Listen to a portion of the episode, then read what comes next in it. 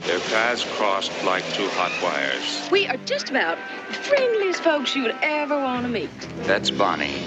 I'm sorry, I was looking for Maud. Everyone has the right to make an ass out of themselves. You can't let the world judge you too much. That woman, she took my car. This is Bonnie and Maud, the film podcast. with Xenia Yarosh and Eleanor Kagan. We mention our Lambrusco? Yeah, especially because I guess I'm not the only one belching here. Oh, yeah. and you were the the one that warned us about it. Yeah, Should we do the a chorus of burps? Well, we're ladies We'll here. each introduce ourselves with our signature burps. Perfect. um, so this is Bonnie and Maud. I'm Eleanor Kagan. and I'm Xenia Yarosh. Um, we are here in the studio apartment, joined by a wonderful guest, Christina Cacioppo. You got it. How do you want to be introduced? I mean, you were the departing film programmer for the 92Y Tribeca, True. leaving in your wake many years of excellent programming, called by the New Yorker ambitious. and you are on your way to the Alamo Draft House, both in Austin and then later to New York. True. That's that's a good way to put it, I guess. Uh, so today we're going to be discussing Frances Ha, the new Noah Baumbach film, uh, written with Greta Gerwig, who also stars, and it is about a young 27-year-old woman who is an aspiring modern dancer living in New York City, trying to get her shit together. We're going to look at the film's central relationship, which is between two best friends, two female friends, and how that changes throughout, and where this movie falls in the rest of Baumbach's work. We walked all the way home from the theater without talking about it at all, so I'm dying to hear what you guys thought about well, it. Well, because Ksenia already knows what, how we feel about it because we both had seen it before, but we don't know how Ksenia feels about so, it. So Ksenia, why don't you start? Um, I feel a lot of pressure to dislike this movie, and there were definitely parts that I didn't like. So there is some relief in that. Um, um, sort of piggybacking on our girls' conversation, I feel like Frances Ha is like an older, much more energetic Hannah.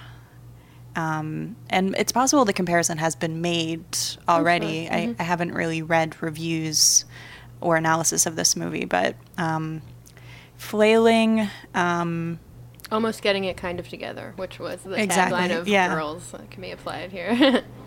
I liked parts of it, and the parts that I didn't like weren't the parts that I thought that I wouldn't like. okay. Do go on. Mysterious. I, I thought I would find the lead character, uh, played by uh, Greta Gerwig, irritating because in, in the trailer she's so whimsical and so. Literally dancing down the street to David Bowie's Modern Love. But what turned out to happen is I kind of hated her circle of friends and acquaintances, um, and I was rooting for her, um, even as I found her frustrating. I think the comparisons to girls are inevitable, uh, especially because also Adam Driver, who plays Adam in Girls, is in this movie as well, and sort of a similar character. I think it's way different. Yeah, I mean, but I almost like I almost lament the fact that this is being so compared to girls because this feels like such a different movie to me. And why whereas girls feels like it's gone away from following the friendships between the women on that show, Frances Ha was completely about two women who are friends and having their friendship tested. And I loved that. There need to be move, more movies about female friendships out there. And this felt very much like one rather than Frances's attempts to date and failures and stuff like that. It's true, and I think I mean I I- mean this was just a little maybe less rough around the edges than Girls, just because I think in the hands of Noah Baumbach, who who just is you know he's been doing this for a while, you know that was sort of his touch. I've been a fan of his since Kicking and Screaming. Um, that's another movie that I feel like is better than it really ought to be, or at least that I react to more emotionally than I would think. And even thinking about the way that he made his female characters in that movie, she's kind of an interesting, sort of like weird, unusual person that I think foreshadows this this Greta Gerwig and, and Frances. I mean, it's you know a, a- another sort of heavy post college like we're hanging around post college, but you know that was when Baumbach was in it. This is like very much the outsider view, and I think first you had Greenberg, which was sort of the old guy looking looking at the young people, and then this was just in that world a little more. But I think it just it, it captured so much. I I was completely geared up to hate this movie, and for for no good reason. I, I've liked you know I love Squid and the Whale. I think it's a masterpiece. Uh, you know I've had like lukewarm feelings about some of the other later Baumbach films. I like Greta Gerwig. I think like as far as the mumblecore, uh, whatever wave went, she was the most interesting thing about it. Maybe the only interesting thing about it. But I, I was just seeing this as being, it was going to be too like all quirk, and I also thought that her character would would drive me crazy. I was so geared up to hate it, and I I went to a press screening and I was. I was so like so moved in a way that I hadn't been during any like any newer movie that I've seen, and I really didn't know it was going to be about the friendship. Uh, I, I really had no idea, and also I think so much of a kind of like unrequited platonic love. Is what I've been calling it, and you don't see that very much because I do think that whatever the whole friendship, best best friendship, that Frances loved her more than than than Sophie lo- loved Frances. I also felt very moved by this movie. Uh, more so the first time I saw it because it was all I had no idea what was going to happen, and I, I realized the way I watch movies is I actually expect the worst. like, um, quick side note: there is a scene in Before Midnight where she's like chopping tomatoes, and I was like, "Oh my god, she's going to chop her finger off! It's going to be horrible!" And like, there was no chance that that was going to happen. So I expect the worst in movies. I, you know, I expected horrible things to happen, and um. I don't know what that has to do with this movie like getting under my skin, but it it did and maybe because it did sort of confirm the things that were fearful for me, like your friendships that you care so much about fizzling out, which this film captured so perfectly. Yeah. Her performance is great. Like, they, and I think that's what I noticed more the second time around. I had more time to kind of take in what she was sort of doing, like even just like with her face and you know, and and that yeah really made a difference. I do want to point out that everything in this movie was scripted, even though it many times it didn't feel like it was. But um, Greta and Noah, who are also dating, which is neither here nor there, but um, he said he said in a recent interview that they fell in love while making this movie together, which is very sweet. But um, they wrote the movie together, and I thought everything she says just sounded so natural and i actually thought it was really interesting that it was completely scripted and not impro- improvised at all Ksenia, what were the parts that you didn't like or that you didn't feel so warm about? yeah, I don't know where to fit it into my mental film catalog. And even as we were watching it, I was like, oh, this is a movie about friendship. Except not really. It's like more of a movie about being alone. And what you said, uh, what Christina said about like the friendship being sort of one sided, like, of mm-hmm. course, of course it was. I just found, yeah, I found her friend Sophie really frustrating because I wanted that to work out. There was so much love projected onto her, and she didn't seem worthwhile. Yeah, and I think there's even that moment because when earlier when Frances is talking at the party about how she wants to have that thing with the with the person where she can look at them, at the end she has it, but again, I don't feel like it's being drawn back her way. Like I think she looks she looks at Sophie after the dance, and you it's she's having that moment of like I'm I'm connecting with you. We know mm-hmm. that, but but I again like I I and I do feel like it was purposeful that you're not mm-hmm. you're not getting it back from Sophie. Like she's there. I mean, and that's what you get when they go to the the dorm together, and there is sort of like this this romance, and then Sophie just le- it's like she just leaves. You know, she leaves a note. It was even evident in the way that Frances completely stopped her conversation to have that um, visual moment with Sophie, and Sophie kept talking to her husband. So Frances is much more committed, even in the tiniest of indicators. Uh, the bigger indicator being that she refused to move in with her boyfriend because she and Sophie still had a lease together, and Sophie thought nothing of. Yeah, it was a commitment. it like out. she knew it was for her. It was a commitment. Mm-hmm. And for Sophie, it was a convenience. Mm-hmm. Yeah, because originally I went in to the movie thinking that it was a romance transformed like in the language of friendship, but it was it wasn't really. Mm-hmm. I liked it enough. I just didn't quite connect with it and I um, all the people around Frances uh, were really shallow and I That's also by design, I think, and you even know that when Sophie comes into the apartment. What is it that she says? Everything in here seems really aware of itself. Yeah, this apartment seems so aware of itself. I think that's really. I mean, there there are always clues in the movie that make you know that it knows. So like, it's even like, okay, yeah, she moves in with these guys who clearly have money, who clearly don't don't give a shit or need to like take care of things, and you know, oh oh, is that your fam- a picture of your family on the wall? Like, no, you know, and then you know, but Sophie kind of confirms it by coming in and saying like, mm-hmm. you know, these these this is all aware of itself.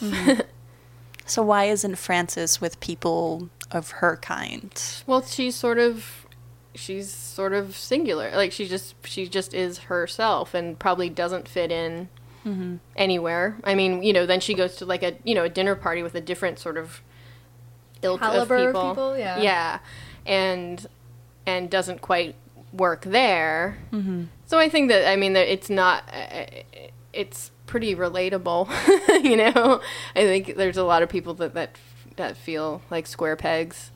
Um, so I don't know that it would just be easy, and and just being that it's not like she seems to know how to do stuff. It probably isn't like I just need to go find. You know, if she thinks Sophie Sophie's the one. Sophie's the one that she fits with. They're the same person with different hair. you know that, Yeah. that whole thing. Yeah, Sophie seems to get her in a way that few people do. Or she imagines that Sophie Uh, gets yeah, her. that, I, I think there's that too, and that's why I think there's a lot of that interesting stuff. Even like like saying something like "Don't treat me like your three-hour brunch friend." You know, like we all know what that means. Mm-hmm. Mm-hmm. you know, I loved that line. Yeah, So more than disliking mm-hmm. the movie, I think it's just yeah, it just made me uncomfortable remembering like friendships that that I lost and like like really awkward moments that I had with people and by myself. Um, the moment that I found really touching um, was actually towards the end when we see the dance that um, Frances choreographed, which I mean, I don't even really know how to interpret dance, but to me, it read as a variation and what of what has happened to Frances in the past. absolutely. And I think that's another thing that's really hard to pull off when you when you any way that you try to represent art in movies. Yeah. And that that also w- is what really was kind of like clinched it for me in the movie. It was because just I think subtle enough. and it was perfect because it wasn't like it was like this is amazing choreography. It was like no, it is her. Yeah, that only stuck out to me this time when I saw the movie, but there was the one woman in the dance who was kind of doing her own thing, interacting with the one man in the dance, and all the other dancers were kind of like dancing around them, and she was avoiding knocking into them and kind of Mm-hmm. She kept, doing like, her own movements. pairing up with one person or two people and then Going away. pulling away, dancing around them. Mm-hmm. Um, I I like I felt really emotional during that moment, even though I'm not a big dance buff. um, but like I think that was really really important to have Frances actually accomplish something towards the end. I was worried that the whole movie would be a bummer because so much of it is like just the wrong moves, the wrong timing, everything is wrong. And uh, if it hadn't included that dance, I would not have felt the same about the movie. Hmm. Was Frances delusional about becoming a professional modern dancer, though? Because when we see her dancing, she's not very good. And I almost appreciated that Greta Gerwig was dancing normally rather than exceptionally compared with something like Black Swan, where they spent months giving Natalie Portman ballet lessons so she would come off as a believable ballerina. But again, I think that's what the world of the movie is. I mean, how many artists that do we know in our lives that just aren't very good? Like it's it's not a story of like this talented person who's not getting her due. It's somebody who's just sort of average.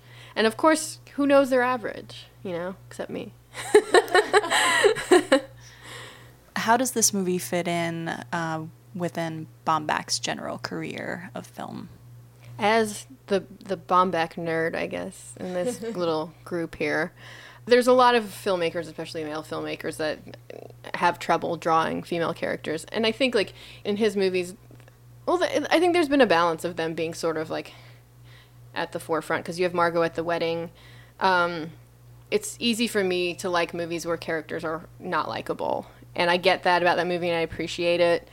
It wasn't my favorite, even in something like Squid and the Whale. Um, I think Squid and the Whale is amazing, and that, like I said, I was a long time fan of Kicking and Screaming. I was sort of waiting for him to come and do. You know, he had a few indie movies in the '90s, like Highball, which actually has uh, Justine Bateman in it, and she's sort of like very interesting in it. I, I haven't seen it in many years. Uh, he also had this movie, Mr. Jealousy, which stars Eric Stoltz, which is a like even like maybe a little too goofy. Squid and the Whale, when it came out, I was I was so like just so happy that it was really I thought a masterpiece. Why? And why is it at the at the top? I just think that the characters are. It is very difficult to carry off having such despicable characters, but still have people be with it and kind of mm-hmm. get get it. I just think it's so well written, and even just the metaphor of the squid and the whale, like it, it, it just all. I think it all came together in a way that was is completely remarkable, and that you know that you have you have the writing there, and I think that was sort of the thing with him in the beginning was that he, I think his writing was good, but it was sort of like, well, where is he as a director? Like where where are we seeing anything? And this movie that actually had like some like like really nice sort of visual representation of things. Um, I want to watch Greenberg again. I didn't I didn't like it so much. I sort of in my head want to like it a little more and even I, I also really liked Greta Gerwig in it. Like I, I, I liked her sort of character and I was glad Yeah. Greta Gerwig in like the mumblecore world was, you know, I think like hot girl and then once she got kind of put into this bigger arena it was like who's this big boned girl and it's like what the fuck, you know, like Average. yeah, like like what are you even talking about? It's like she's you know she's not traditional, but she's like pretty beautiful, you know. she's, she's very beautiful. and so Greenberg, I feel like that was sort of people like at like a bigger audience being you know introduced to her. She's also the quirky girl in that uh, remake of Arthur. Arthur. Yeah. She also plays a best friend in a Natalie Portman movie, I think. Um, Yeah. No Strings Attached. Yeah, I think it was like up to the Hollywood universe, she would be the best friend. So luckily, I and that, I mean that's why I think it, it's really nice that Noah Baumbach, someone like him, would discover her and be able to do something with her beyond the mumblecore movies. I have to level with you about Greenberg, though. I watched it on a date, and let me tell you, it is the worst date movie of all time. It's a miracle I'm still with that person. Oh. That's funny. Um, but there was something about the awkwardness and the really horrible sex scenes and the There are multiple. Uh sex scene i guess and just like the general feelings of listlessness and emptiness that made it a horrible it just i guess it was the situation i was in when i was watching it but i i also feel like i want to give it another chance. Because it can't be that bad because so many people love it. Well, I, I think it's valid to not like it, and I think it also does come from a place of like a sort of cynicism, like that came from like the '90s, like coming of age in the '90s, and it was like you know being cynical was cool, and then all of a sudden like you you, you know I feel like I'm somewhere in between, uh, you know, because I, I I I definitely noticed that people in their 20s have this sort of like earnestness that like it seems very vulnerable and like you you you know like that sort of generation of, of like people who are now in their 40s wouldn't bear themselves in that way. And then i think that's what that movie is sort of like getting at. Speaking on the idea of cynicism versus uh, sincerity, it it stands out to me that there was this moment in the very beginning of Frances Ha where Greta Gerwig is saying, "Oh, Sophie, check out this line in this book I'm reading," and the line is about how nowadays sincerity in art is seen not necessarily as a positive thing; it's seen as sort of a sign of weakness or kind of preciousness. So mm-hmm. it's interesting that you say that. Mm-hmm. no and i think that it's definitely there. And i mean the thing is even in kicking and screaming i mean its characters are the epitome of cynical. I mean you have chris eigeman. It's you know it's it's like the, the even the whit stillman uh, whit stillman films at the time like it's that 90s kind of thing.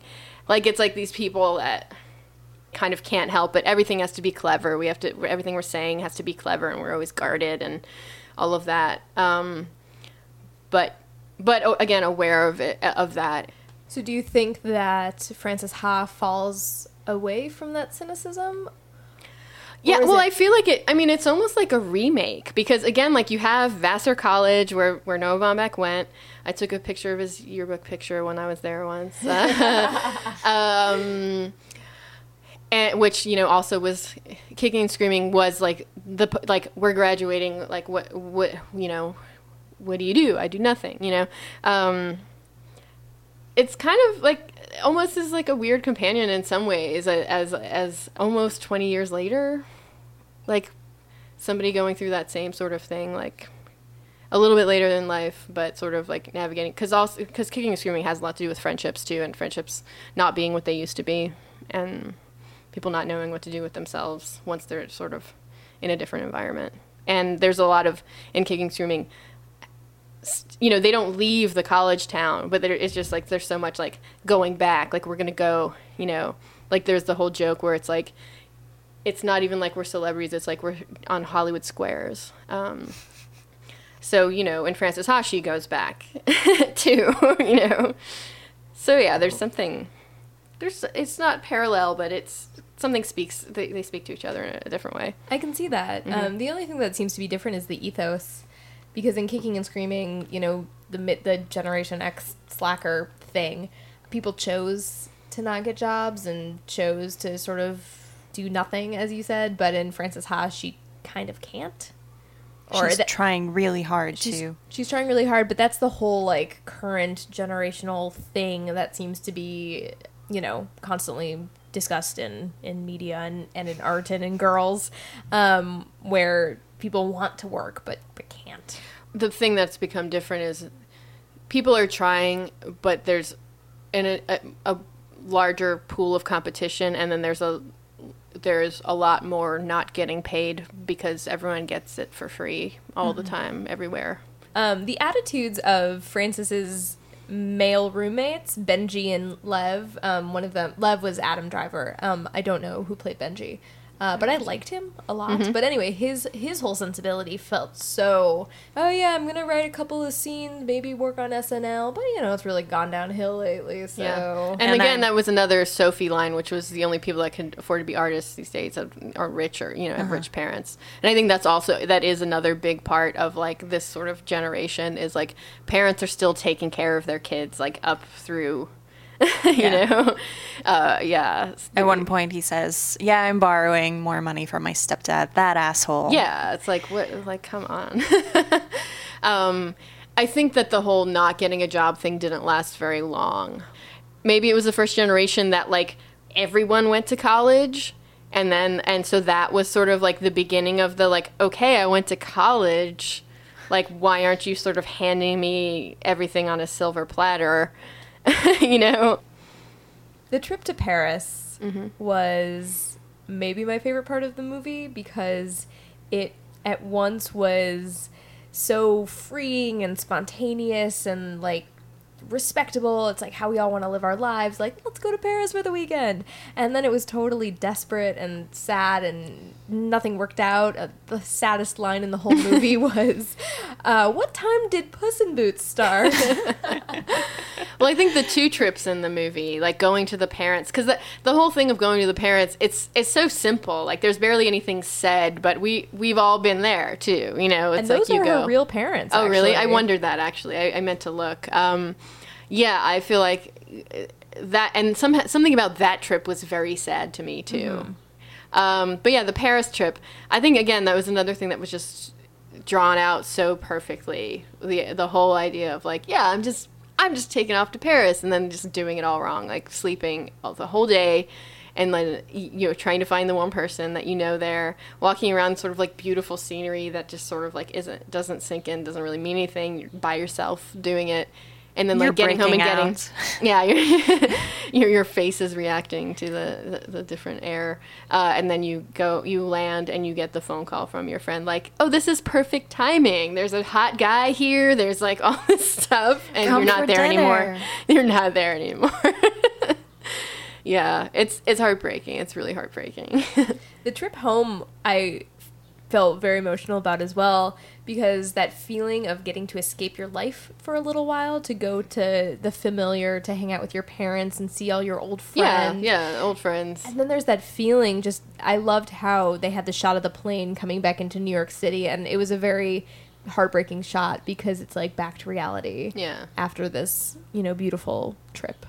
Yeah, yeah. The uh, the editing of that was really specific. It was like a montage, but cut a little differently from a standard montage. Like well, you kind of got it all, like quicker. with that, with it being subtle, like because you you knew she was sitting down with people that looked very different than Mm-hmm. her New York friends, but you, you okay, that's the shorthand. Like you know, those are her old friends that are probably doing way different things, and everything, even going to church, like you know, like this other life, the origin story, you know.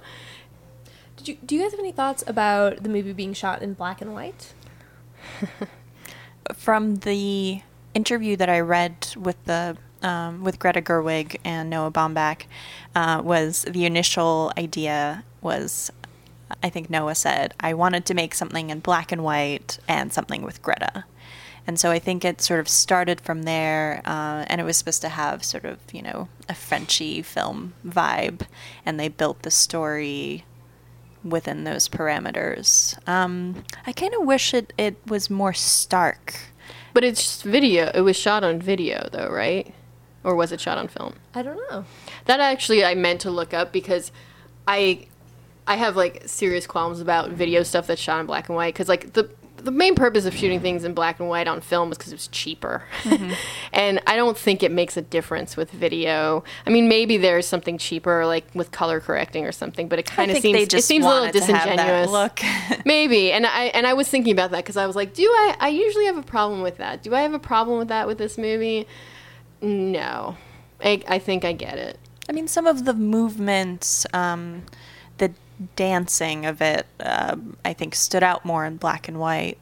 Um, but I, I just wish that it was a little bit prettier because it, it kind of looked more gray and a little too washed out for my taste. That's what New York looks like. Um, I do love how New Yorky this movie was. Like how many spots I could recognize and how many places I've been and like You know, you're like, I peed on those subway tracks before. I've never thought of doing that before. it looks dangerous. I don't. I. I, I Should we go try it right now? No. You only have to do it when the train isn't coming, though. that was yeah. That was if I were in a Q and A, my question would be, excuse me, did you did you find a station that was abandoned? Were you how safe were you with filming this scene? Because it it makes it made me really nervous. yeah, a little. I felt a little anxious during that. Um, But then you have you know, oh the F's not running. Yeah, we've all been there. definitely, definitely all been there. So that makes it way New York. All right. Maybe we could discuss some other great films um, about friendship, female friendship. Uh, well, there's a great movie called Girlfriends from uh, 78 by Claudia Weill, uh, which is about two women living in the city and their friendships kind of splitting apart. One of them is, is about to get married, so she moves out. Um, it's worth talking about one movie that Greta Gerwig is in that's also about French, uh, female friendship called Yeast that was directed by this woman Mary Wall, but it's about a very toxic friendship that's falling that's falling apart. And they're you know they're basically and the, actually the the director is in the film. Uh, she's the other friend with Greta Gerwig, and they they're just basically. It's been a long time since I've seen it, but you guys should actually check it out they're they're really like trying to tear each other apart. Like it's t- and it's and it's the kind of thing I think is really hard for people to watch. A lot of people hate it because it, I mean the characters are horrible, but you it there is a payoff when you get to the end that is sort of like whoa, like it- They that kill makes each it- other. no. See, you think the the worst things will happen too. No, I mean something that is like way deeper than anything like that, you know, and that actually like was kind of amazing. Uh, I definitely suggest you guys take it out. Um, what else do you guys have? I know I have more. I need to jog jog my um, memory. I mean, bachelorettes or not not bachelorettes. Bridesmaids. that was right, Bachelorette. Bridesmaids. I didn't like Bridesmaids. bachelorettes. Oh, b- bridesmaids. Bridesmaids is a is a good recent example. also for a good time call. I um, haven't seen that one. I loved it. It was one of besides Holy Motors, it was my other favorite movie of 2012. Really. Though, like, in how many of these movies is the change in friendship triggered by, like, the heterosexual relationship of one of the women? Not in For a Good Time Call. Yeah. It is not. It's uh all the romantic relationships are totally secondary to the uh, phone sex line that the two best friends start or the two enemies turned best friends start. Oh, the obvious one, Romy and Michele's high school reunion. Of course. Of course. which again like has so many great things and, and especially like once you get to the sort of like love interest thing they all dance together mm-hmm. and then again the movie ends still with the friends you mm-hmm. know Although it is the rich guy who helps them start It's their true. And I- business and and, I was- begin their lives. i was thinking about that and I, like I, I but at least like they're totally aware of it because they you know they do like a whole like oh maybe we'll be able to pay him back so it's not like a he's Yeah. just bankrolling us it's like Yeah, that's it's like where you know he helped us get started but i think that yeah that to me also i think with thinking of that compared to bridesmaids like i think it is such an underrated movie and such a great movie about female friends who mm-hmm. just kind of are who they are and are perfect for each other and like you know are are kind of like in love you know yeah, it's a very special kind of love. Um, other movies that I have not seen but I hear are in the canon of female friendship that are next on my docket: Heavenly Creatures. oh yeah I, that's Yes. one of my favorites I've been pushing that on you. my yeah as a as a teenager it was my favorite much to my mom's uh, displeasure because it involves the mom don't but it happens in the beginning No, it's like wait, the, no. it's a known story I actually don't know the story. oh you don't okay I would Um, also venture a single white female might be in this category because it's about female I friendship don't gone know horribly about that. wrong. No, No, I think like still when you get in this territory of women pitted against each other. I mean, not that I would call them movie misogynist, but I'm not going to say that it's some, you know, great tale of friendship or depiction. Even I don't. It's think- also a one-sided friendship, yeah, if you can call it that. yeah. But Heavenly Creatures, I think too. It's it really for me was I, there's still kind of nothing like it. Uh, like showing this sort of world of teenage girls uh, and, and this i mean even just getting to this part where it's like like you know why are men such fools? And like men are on this like you know they, they have their fantasy world they create and then they're like these men that sort of pursue them and they're just like laughing at them and and just sort of doing their own thing. That that movie is great. And, and it's funny because it's like obviously like you know it's not like they're not interested in men. They're like obsessed with with like matinee idols and stuff you know? But like Mm-hmm. it's just still like it's still But it's about a their fantasy different kind world. of love. Mm-hmm. is it a female friendship movie trope that there's always sort of the joke about the possible lesbian relationship? Because there's there's one in Frances Ha, mm-hmm. uh, there's one in Romy and Michele, where they say, Oh, maybe yeah. Then we're, we're Like, not should married. we- We're thirty. "Yeah, should we just try to have sex sometime to see if we are Yeah. into each other?" No, all right. I feel like it's it's kind of inevitable, and yeah, I. uh, While watching Frances Ha, I'm I was trying to think how I would feel about the movie if they did cross over. If Frances like kissed Sophie, and I I don't know. Well, Uh, because you do have that in Heavenly Creatures. It's it's not like they. It's weird. I don't even think they would consider themselves lesbians, but it's just sort of like what they do. and um, It's like, what is the next step? Our love is so intense. yeah, yeah, Like I have to express it some way beyond words. yeah. I mean, the lines feel very fluid in a way because the way that Frances does feel about Sophie feels like romantic love in many ways. And Frances feels jealous when Sophie runs off with her boyfriend in the way that a lover would feel if, you know, they're significant There's left them for a- somebody else. pretty good early scene where um, Frances is at her boyfriend's place and they're talking about moving in together and you know she hesitates and ultimately they decide not to and Sophie calls and she tells Sophie she loves her like four Yeah, yeah. times while the boyfriend is just standing off to the side trying to figure out what's going on with their relationship uh, she just can't like not keep telling her how much she Yeah, even with the I, I'm going to say it, this and I'm going to hang up, you know, and you don't have to say anything back.